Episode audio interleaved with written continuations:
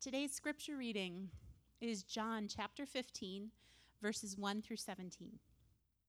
I am the true vine, and my Father is the vine dresser. Every branch in me that does not bear fruit, he takes away. And every branch that does bear fruit, he prunes, that it may bear more fruit. Already you are clean because of the word that I have spoken to you. Abide in me, and I in you. As the branch cannot bear fruit by itself unless it abides in the vine, neither can you unless you abide in me. I am the vine, you are the branches. Whoever abides in me and I in him, he it is that bears much fruit. For apart from me, you can do nothing. If anyone does not abide in me, he is thrown away like a branch and withers. And the branches are gathered, thrown into the fire, and burned. If you abide in me and my words abide in you, ask whatever you wish, and it will be done for you. By this my Father is glorified, that you bear much fruit, and so prove to be my disciples. As the Father has loved me, so I have loved you. Abide in my love. If you keep my commandments, you will abide in my love, just as I have kept my Father's commandments and abide in his love. These things I have spoken to you that my joy may be in you, and that your joy may be full. This is my commandment, that you love one another as I have loved you. Greater love has no one than this, that someone lay down his life for his friends. You are my friends if you do what I command you. No longer do I call you servants, for the servant does not know what his master is doing, but I have called you friends. For all that I have heard from my Father, I have made known to you. You did not choose me, but I chose you and appointed you that you should go and bear fruit, and that your fruit should abide, so that whatever you ask the Father in my name, he may give it to you. These things I command you, so that you will love one another. This is the word of the Lord. Please be seated.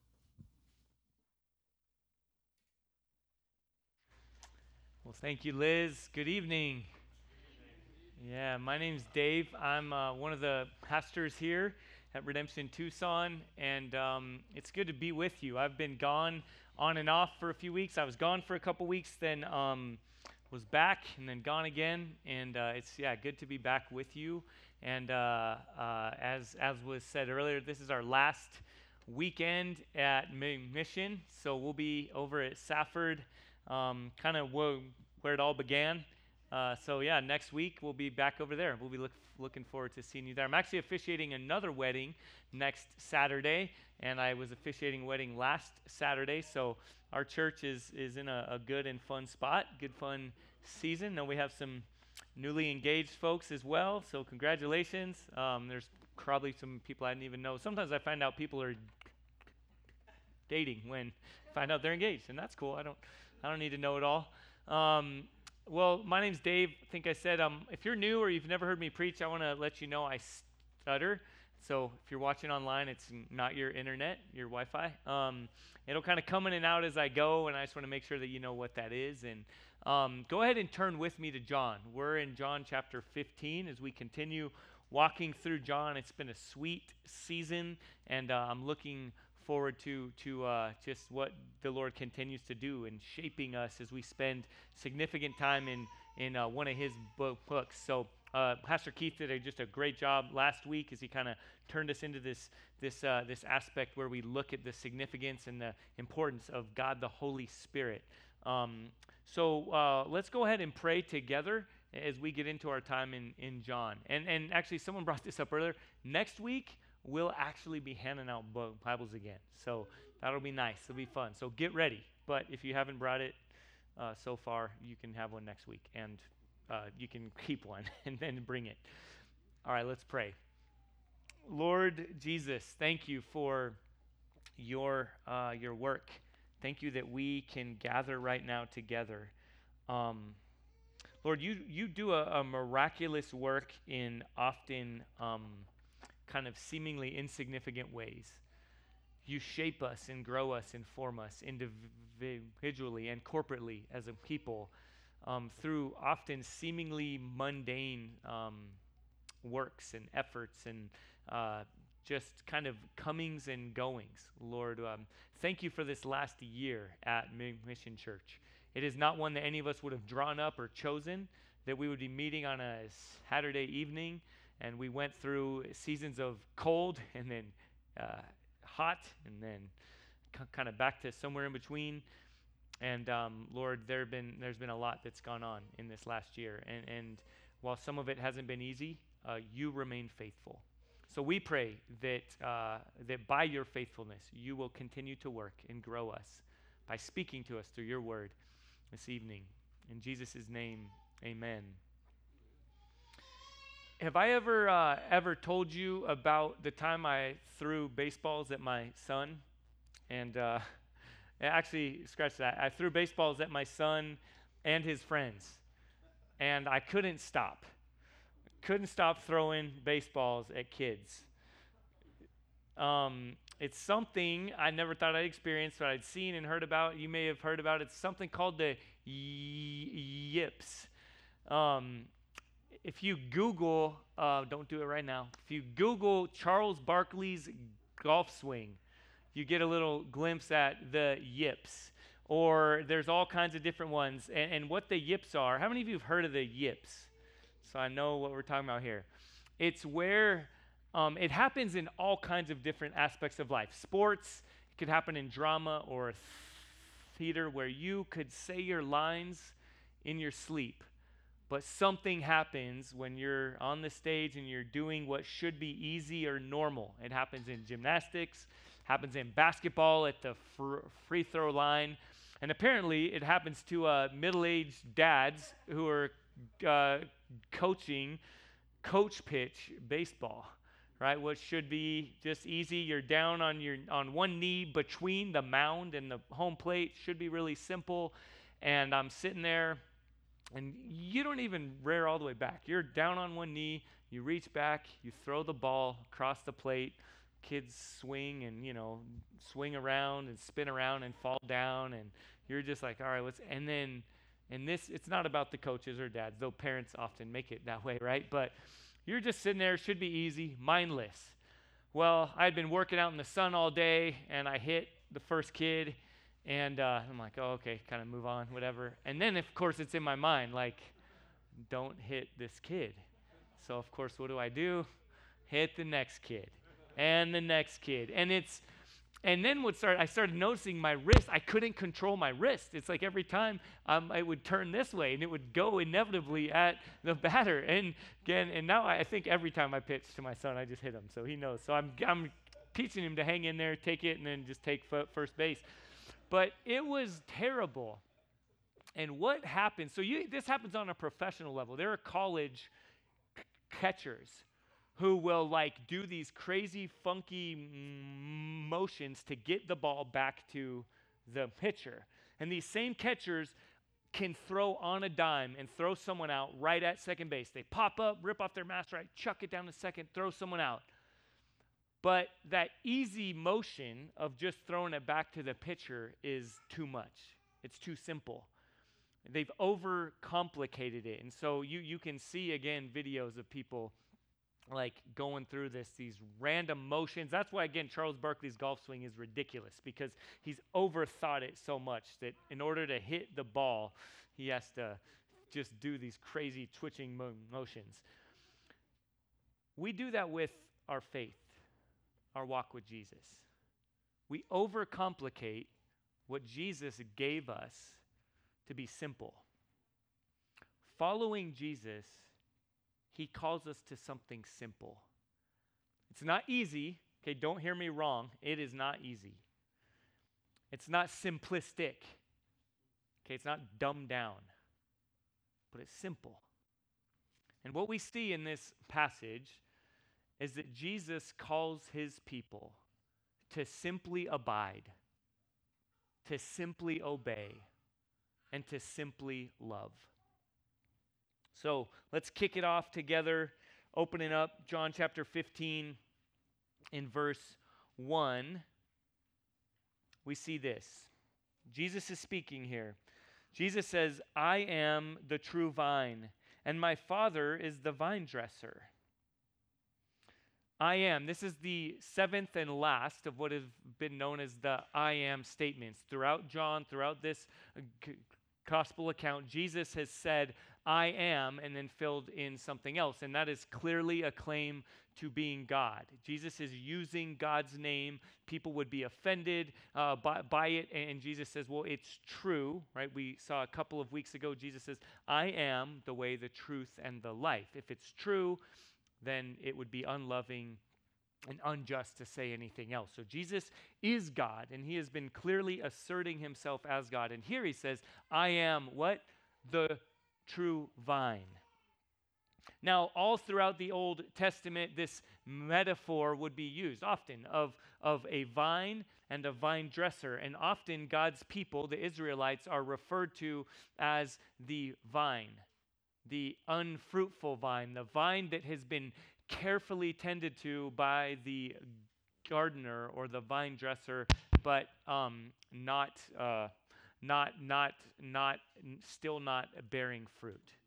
The unfruitful or unfaithful vine, if you will. And Jesus here asserts, I am the true Israel. What Israel, what God's people failed to do, Jesus says, I do perfectly. I do faithfully. I do truly. So Jesus says, I am the vine, and my Father is the vine dresser. And then down in verse 5, right, he says, I am the vine, you are the branches. Whoever abides in me and I in him, he it is that bears much fruit. For apart from me, you can do nothing. Apart from me, Jesus says, I am the vine, I'm the true vine, and, and, and a branch is dependent on the vine, right? Or a tree. In our in our in our place here in Tucson, we see trees, we see cacti, right? We, we don't see a lot of vines. There are probably some vines. But imagine you're walking out to your, your car and there's a branch on the ground, right? Hypothetically, like maybe me, sometimes you step over and think, oh, someday I'll pick that branch up and throw it away and pull some weeds while I'm at it, right? You step over the branch, you get in your car, you, you drive off normally I step on the branch because I have mesquite trees with like massive thorns, and so then I get uh, sanctified in the moment a little bit. A little bit, uh, I have some stuff to confess, right? But say I don't step on it, I step over it, and the next day I walk out, and all of a sudden there's like an apple on the branch, right? That's to catch my attention. That's not not the way it should be. Even if it was producing the fruit that it actually belongs to that tree, even if it's a mesquite branch and it's laying on the ground and it's still producing fruit, that's that's not the way it works. That would be unheard of, right? That's that goes against the laws of biology, right? Branches need to be connected to the trees that are connected to the ground. It gets the water and the sap and the life that flows through it and produces the fruit. And so Jesus is saying, apart from me, you're, you you are branches, and apart from me, you can't produce anything, anything of eternal or lasting value. So Jesus is the vine, the true vine, right? The source. We are the branches meant to cling, to depend on, to uh, have life flowing uh, from the vine through the branches. And then Jesus says, My Father is the vine dresser right? And he says that the vine dresser uh, does, does something. In, in verses 2 and 6, look with me there. Every branch in me that does not bear fruit, he, that's the Father, the vine dresser, takes away. And every branch that does bear fruit, he prunes, that it may bear more fruit. If anyone does not abide in me, he is thrown away like a branch and mm, withers, and the branches are gathered and thrown into the fire and burned.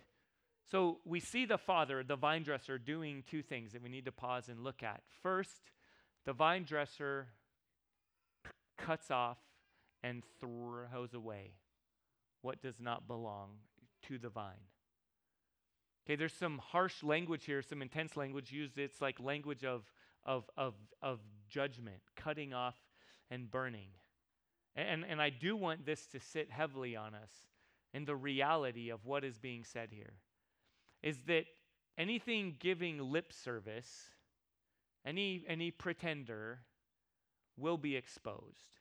Elsewhere throughout Scripture, Jesus uses other images. He talks about sifting, about sorting out. He talks about sheep and those that truly belong to the, the good shepherd and those that don't, the ones that do know his voice. Here, he's referring to the ones that bear fruit, the ones that are clearly uh, connected to, abiding in, finding life from the tree. Those, those branches belong. Uh, but the ones that don't, right? If you went out and you hammered some branches onto a tree, even if those branches had foliage and all kinds of fruit and all kinds of things, it might look beautiful, right? Impress whoever you're having over that night for dinner, but eventually it will be exposed. It will start to wither and die. And, and Jesus says the ones that don't bear fruit don't belong, and they will be cut off and thrown away. So, to bring that home for us in our day, and I want to say this, I think in, in our, our church, even, we could, we could stand to have this sit heavily in our cultural moment, our cultural context, that kind of cultural Christianity, giving lip service to being a Christian. There for a while, I don't know as much, or it's becoming less, maybe um, less self serving to be a Christian. But there are times and places where it's good. Like, yeah, I'm a Christian. This helps me. It benefits me to be a Christian. When I was in high school many, many years ago in Arkansas for part of it, it actually was beneficial as a high school student to be a Christian. For many of you students in, here, college students, high school, junior high, it, it might not be, right? You might experience more difficulty as a Christian. But but but uh, again, where I was, it was I knew people who were definitely not Christians, but still went to Fellowship of Christian Athletes. You know, went to youth group, did stuff like that. It just it was helpful. And and um, if that's the case, or in our context, maybe adults, or if it's kind of a good luck charm for some of us, it can be approached as a good luck charm. Right? Being a Christian helps my business. Being at being at church just helps me feel better about myself. It helps my family be the way I want my family to look and operate, and it's just a good thing, kind of like Pascal's wager. Many of us kind of have that approach. Like, well, the good outweighs the bad. You know, what the heck? I'll, I'll go ahead and do it. I'll, I'll, try this thing, but but we're not truly all in. Mm, Jesus says, you will be cut off and thrown away. The vine dresser, the Father, takes seriously who belongs to his Son. And, and then there's something else that he does he prunes. Have you experienced some pruning this year? There's a kind of pruning that might be what we get in return for things we've done, right? Maybe some, at times, some consequence. Kids, if you're in here right now, uh, your parents' discipline is a form of pruning. It might not feel like it at the time. It might feel like they're being mean. It might feel like d- discipline is a, is a power play or just they've gotten so old they forgot what it's like to be a kid and they just want to kill your joy. I, let me tell you that I'm in the same boat as your parents. We never thought we would be the, some of the things that come out of our mouths were like, wow, I'm the one now saying that. I never thought I would sound just like my parents did, but I now know a little more. And then we tell ourselves, well, they they still got it wrong, but you know, I'm, I'm it's different. No, it's not different, parents. We're we are them now. We're our p- parents. But it's discipline, but it can be a form of pruning. One of God's greatest expressions of love to you is godly parents who love Jesus. They're not perfect. Amen. We are not perfect. But but still God uh, has has given you a gift of parents to correct you, to grow you, to help shape you. For us as adults, as we get older, right, we are still, God has given us, though we don't want to remember, He's given us correction and discipline, and sometimes pruning is like that. I've shared some different things about my family over the years, and I have family who have spent time in jail, and, and it is a gift from God that they were put in jail. What they might have done in some cases only for a week or a couple of months Had they not gotten put in jail, it might have been for their entire life. And so there's an element of shaping, and, and, and some of these family members are followers of Jesus. And, it's, and they see it as God's severe mercy, the hound of heaven pursuing his own, shaping us, correcting us. But also, let me speak to some of us too. Sometimes we get pruned in ways that we don't, we didn't, seemingly didn't have anything to do with. Right? It's unjust we did, we're experiencing consequences that we didn't have something to do with. We didn't conjure them up. We didn't start it. Why am I here? Why did this happen to me? What, why is this happening to us? It seems like the people who were in the wrong are winning. Well, why, God? Why? Let me encourage you in this that it is an element of pruning. In the moment, okay, it's not the best thing, friends, to tell each other, oh, God's pruning you right now. Hey, I know you just lost a loved one. I know you just lost a relationship. I know you just lost a job. But we get sometimes we're not comfortable enough. I think Pastor Marcus has helped us understand this a little, little bit more of looking at the face of pain and, and sitting in it, and sometimes sitting in it together sometimes again in our culture context we're not comfortable with that. We want to move right on. We just kind of brush it by oh hey well god works all things together. He'll oh he'll he'll he'll figure it out. He'll oh he's pruning you. What's he have what's he have down the road for you? And in the moment we just need to be acknowledging this is painful. Right? And, and but also now in the moment let me encourage us too um, we're not very good at pruning ourselves so, on some level, it's just helpful to kind of step back and acknowledge God, you've said in Philippians chapter 1 that you who began a good work are faithful to bring it, bring it to completion. He says he's forming us into Christ likeness. Sometimes the only thing we can do is step back and say, God, I don't know what you're doing right now, and I don't know why you're doing it. And if it were up to me, I would do it very, very differently. But I trust that you're bringing me somewhere that you're growing me because healthy things grow. And, and I don't know why you're choosing to do it this way, but I know that you are. So very practically, what does that look like? What do you do in those moments where you're like, God, why? Why are you why are we going through this as a church? Why are we going through this as a country, as a nation, as a family, as people? Why are we going through these things? What do you do in those moments? Simply abide. Look at verse 4 with me. Jesus says, Abide in me, and I in you. As the branch cannot bear fruit by itself unless it abides in the vine, neither can you unless you abide in me.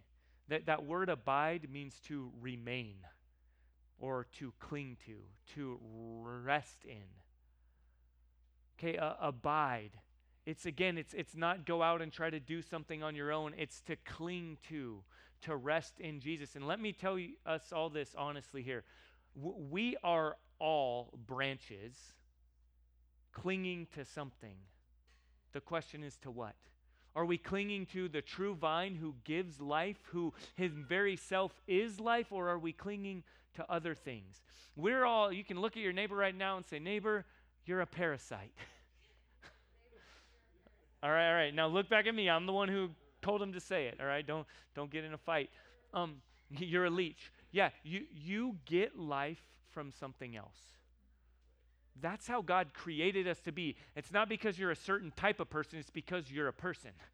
Right? If you're in this room and you're a human, and you are, you're an image bearer of God. Even that, who we are, our identity is dependent on someone else.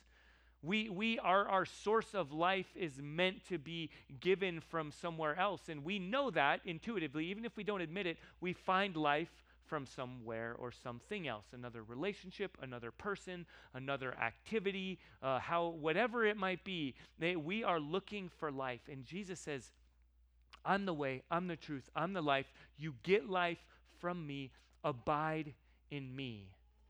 Okay, I, I don't need to spend time helping us figure out how we abide in other things and look for life, whether it's social media, whether it's our relationship with our, our work, our relationship with our bank account, uh, our relationship with our image, our relationships with other people, right? We, we have all kinds of ways that we abide and look for life elsewhere. Jesus says, Abide in me. So, what does it look like to abide in Christ, to simply abide in Christ?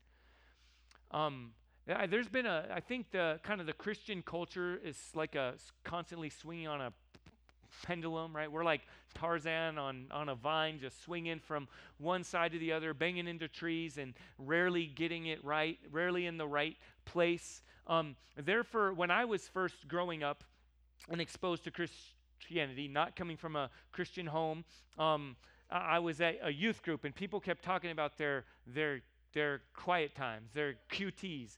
And I didn't know what any of that was. And QT, the store, didn't exist yet. If it would, I would have probably been excited. I love QT.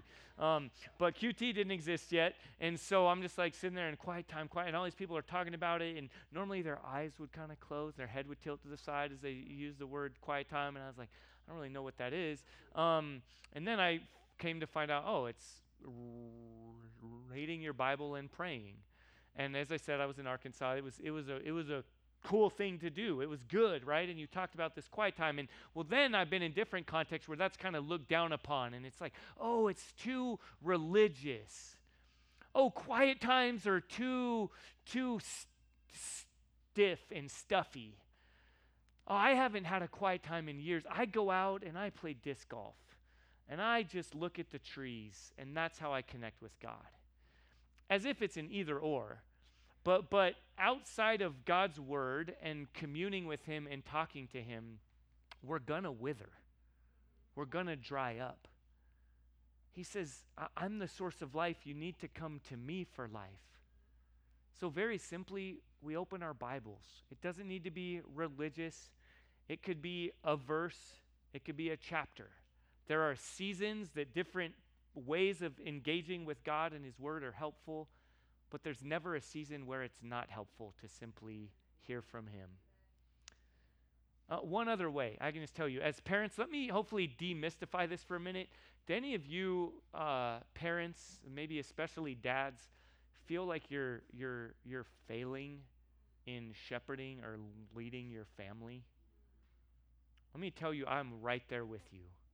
I have friends that I hear what they're doing and I kind of find myself sinking down in my chair, just like, I don't play the guitar. I don't play the piano.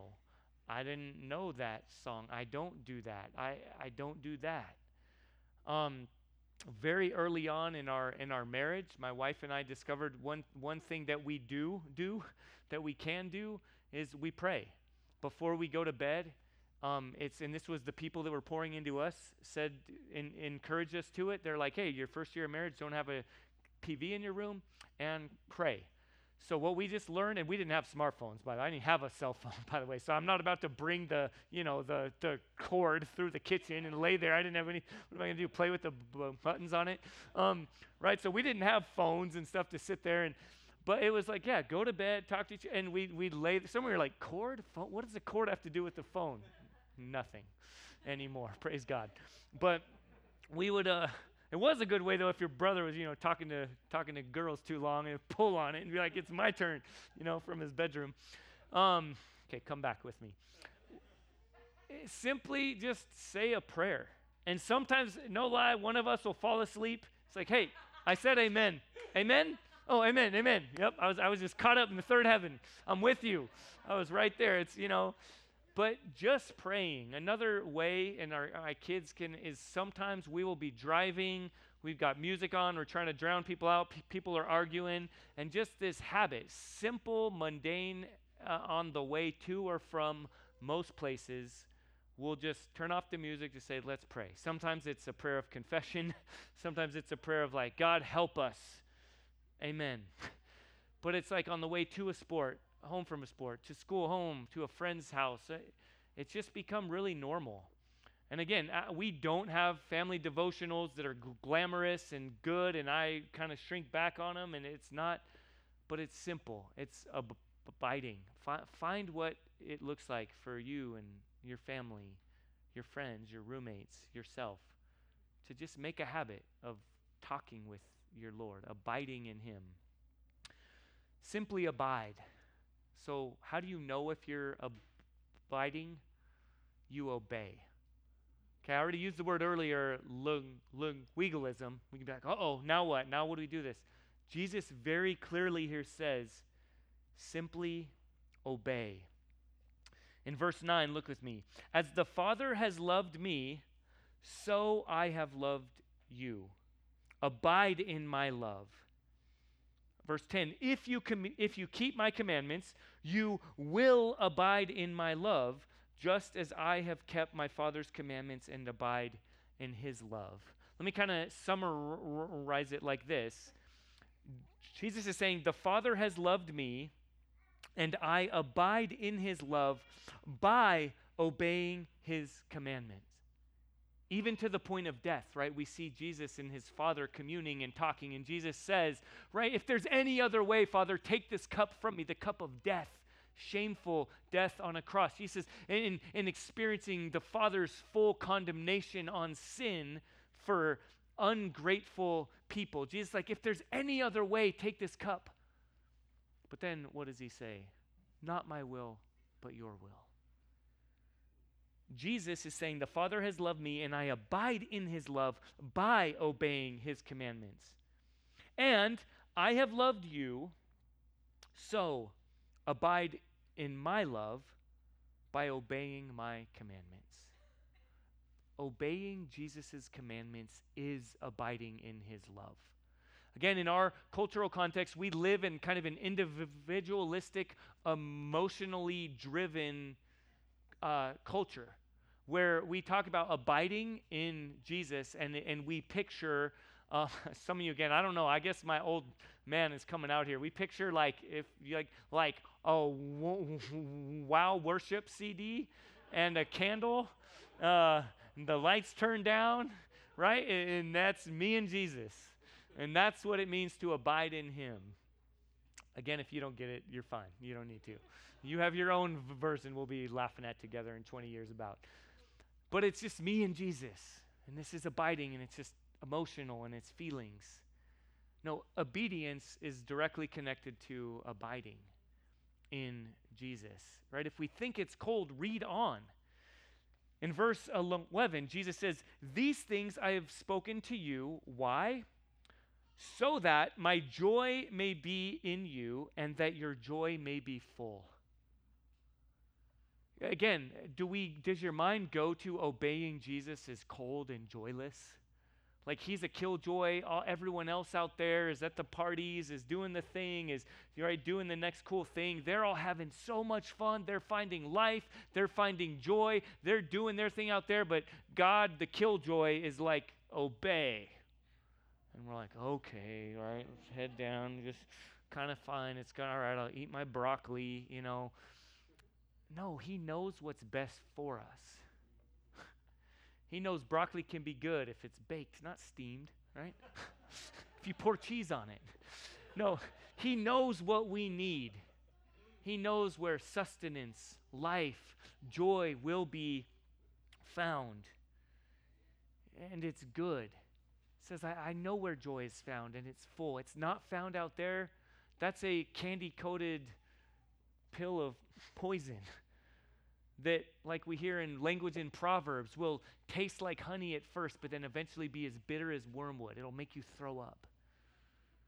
I, I, I, let me spare you from that. Obey me, and you'll find joy. Simply obey.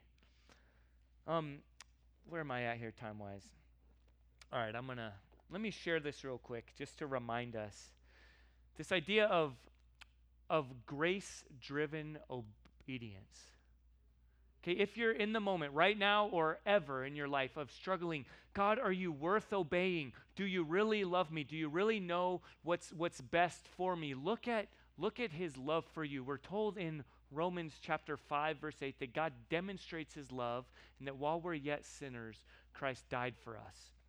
And then here in this book, this incredible book, we're going to probably do a book club through it here soon. It's called Gentle and Low, Low, Lowly by Dane Ortlund. I've mentioned it before. I've been walking through it at a snail's pace, and it has massively encouraged me. And here's one thing he's talking about this.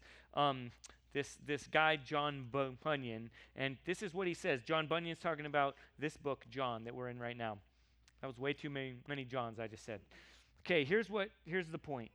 When the apostle John tells us that Jesus loved his own to the end, John is pulling back the veil to allow us to peer into the depths of who Jesus is. His heart for his own is not like an arrow shot quickly, but soon falling to the ground, or a runner quick out of the gate, soon slowing and faltering. His heart is an avalanche, gathering momentum with time, a wildfire growing in intensity as it spreads.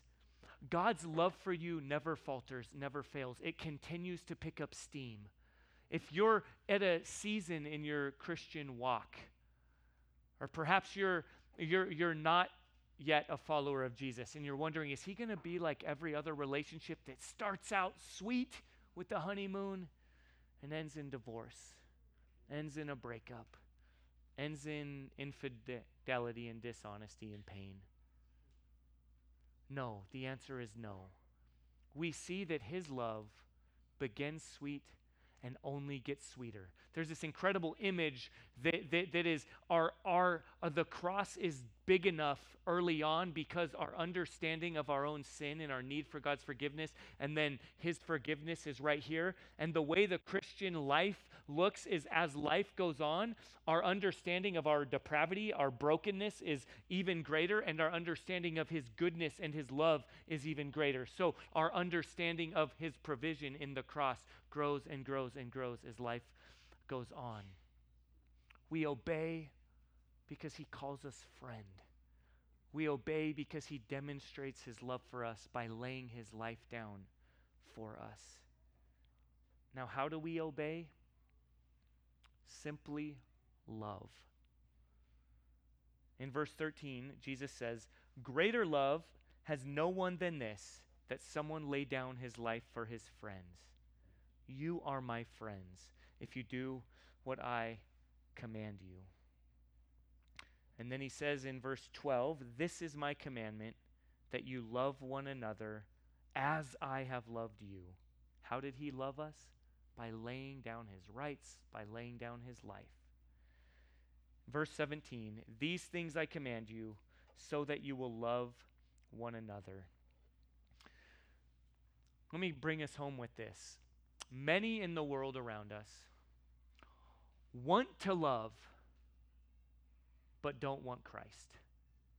Right? We see it in, in again in our kind of cultural moment, especially in Tucson. If you were um, blessed like me to grow up around some maybe more like free spirited granola types, right? You see this effort to love. Um, one of the most visceral, kind of harsh interactions I ever had was in Sedona.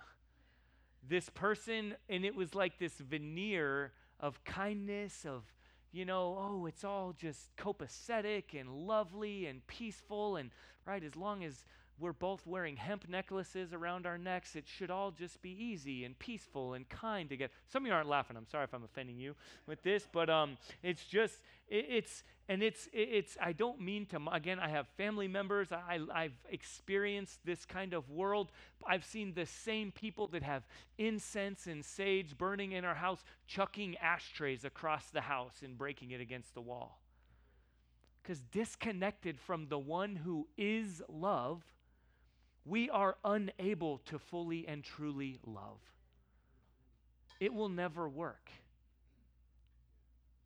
on the flip side Christian, some of us want Christ without love. I don't, I don't know if you heard me. Let me say it again. Some of us, Christians, want Christ without love. We want to skip past the things that he says about loving God. Maybe want to stop there and not understand how that flows out with loving our neighbors. We want to hear Jesus say, Love others, but not in the way where he says, Love in the same way I have loved you. When you didn't deserve it, when you mocked me, when you when you called me out on Facebook, when you turned your back on me, when you left me, when you fled from me. As I have loved you, if you abide in me, you obey my commandment to love, to love fully, to love self sacrificially, to love radically. Church, what do we do in this broken place we're in? We love. What does it look like? It's messy. It's difficult. It's sometimes it's painful. It's sometimes we look stupid. All right, there was uh, someone that I had a broken relationship with, and I reached out to them a number of months after that was kind of broken. I just thought, you know, I just I read this, I was convicted. I feel like I, I I'd love to meet if you want to. I don't I, I don't really know what more needs to be said, but I just I, I, I felt led, and I've been praying, and you've been coming to mind every time. And can we meet? And the email was like, I don't really know what you're. S-. It just I felt dumb, and then we did meet, and I felt dumber and more broken, and it was just like, well, this is difficult. And I don't know that I got it perfectly right. But, but I think the Lord is wanting to prune me and, and grow me in really taking his commandments seriously. We're told in 1 John chapter 4 that if we say we love God but don't love our brother, we're liars. And the truth is not in us. So, what do we do? We look to Jesus, who gave himself for us and He's calling us to simply abide, to simply obey, and to simply love. Let's pray as we respond to Him. Father, we need you. We love you. Lord, we're sorry. I'm sorry, Lord, for how we have gotten it wrong, for how we've tried to do it our way. We've tried to abide in all kinds of other things to find life. Lord, we say that we're clinging to you, but we're not obeying you. Lord, we say we love you, but we don't love the people whom you love. Even right now, Holy Spirit, I don't know what you want to do in each of us. But I pray that c- collectively, corporately, you will shape us, that we will be set, as, set apart that we will be distinct, that people will know we're yours by our love. In Christ's name, amen.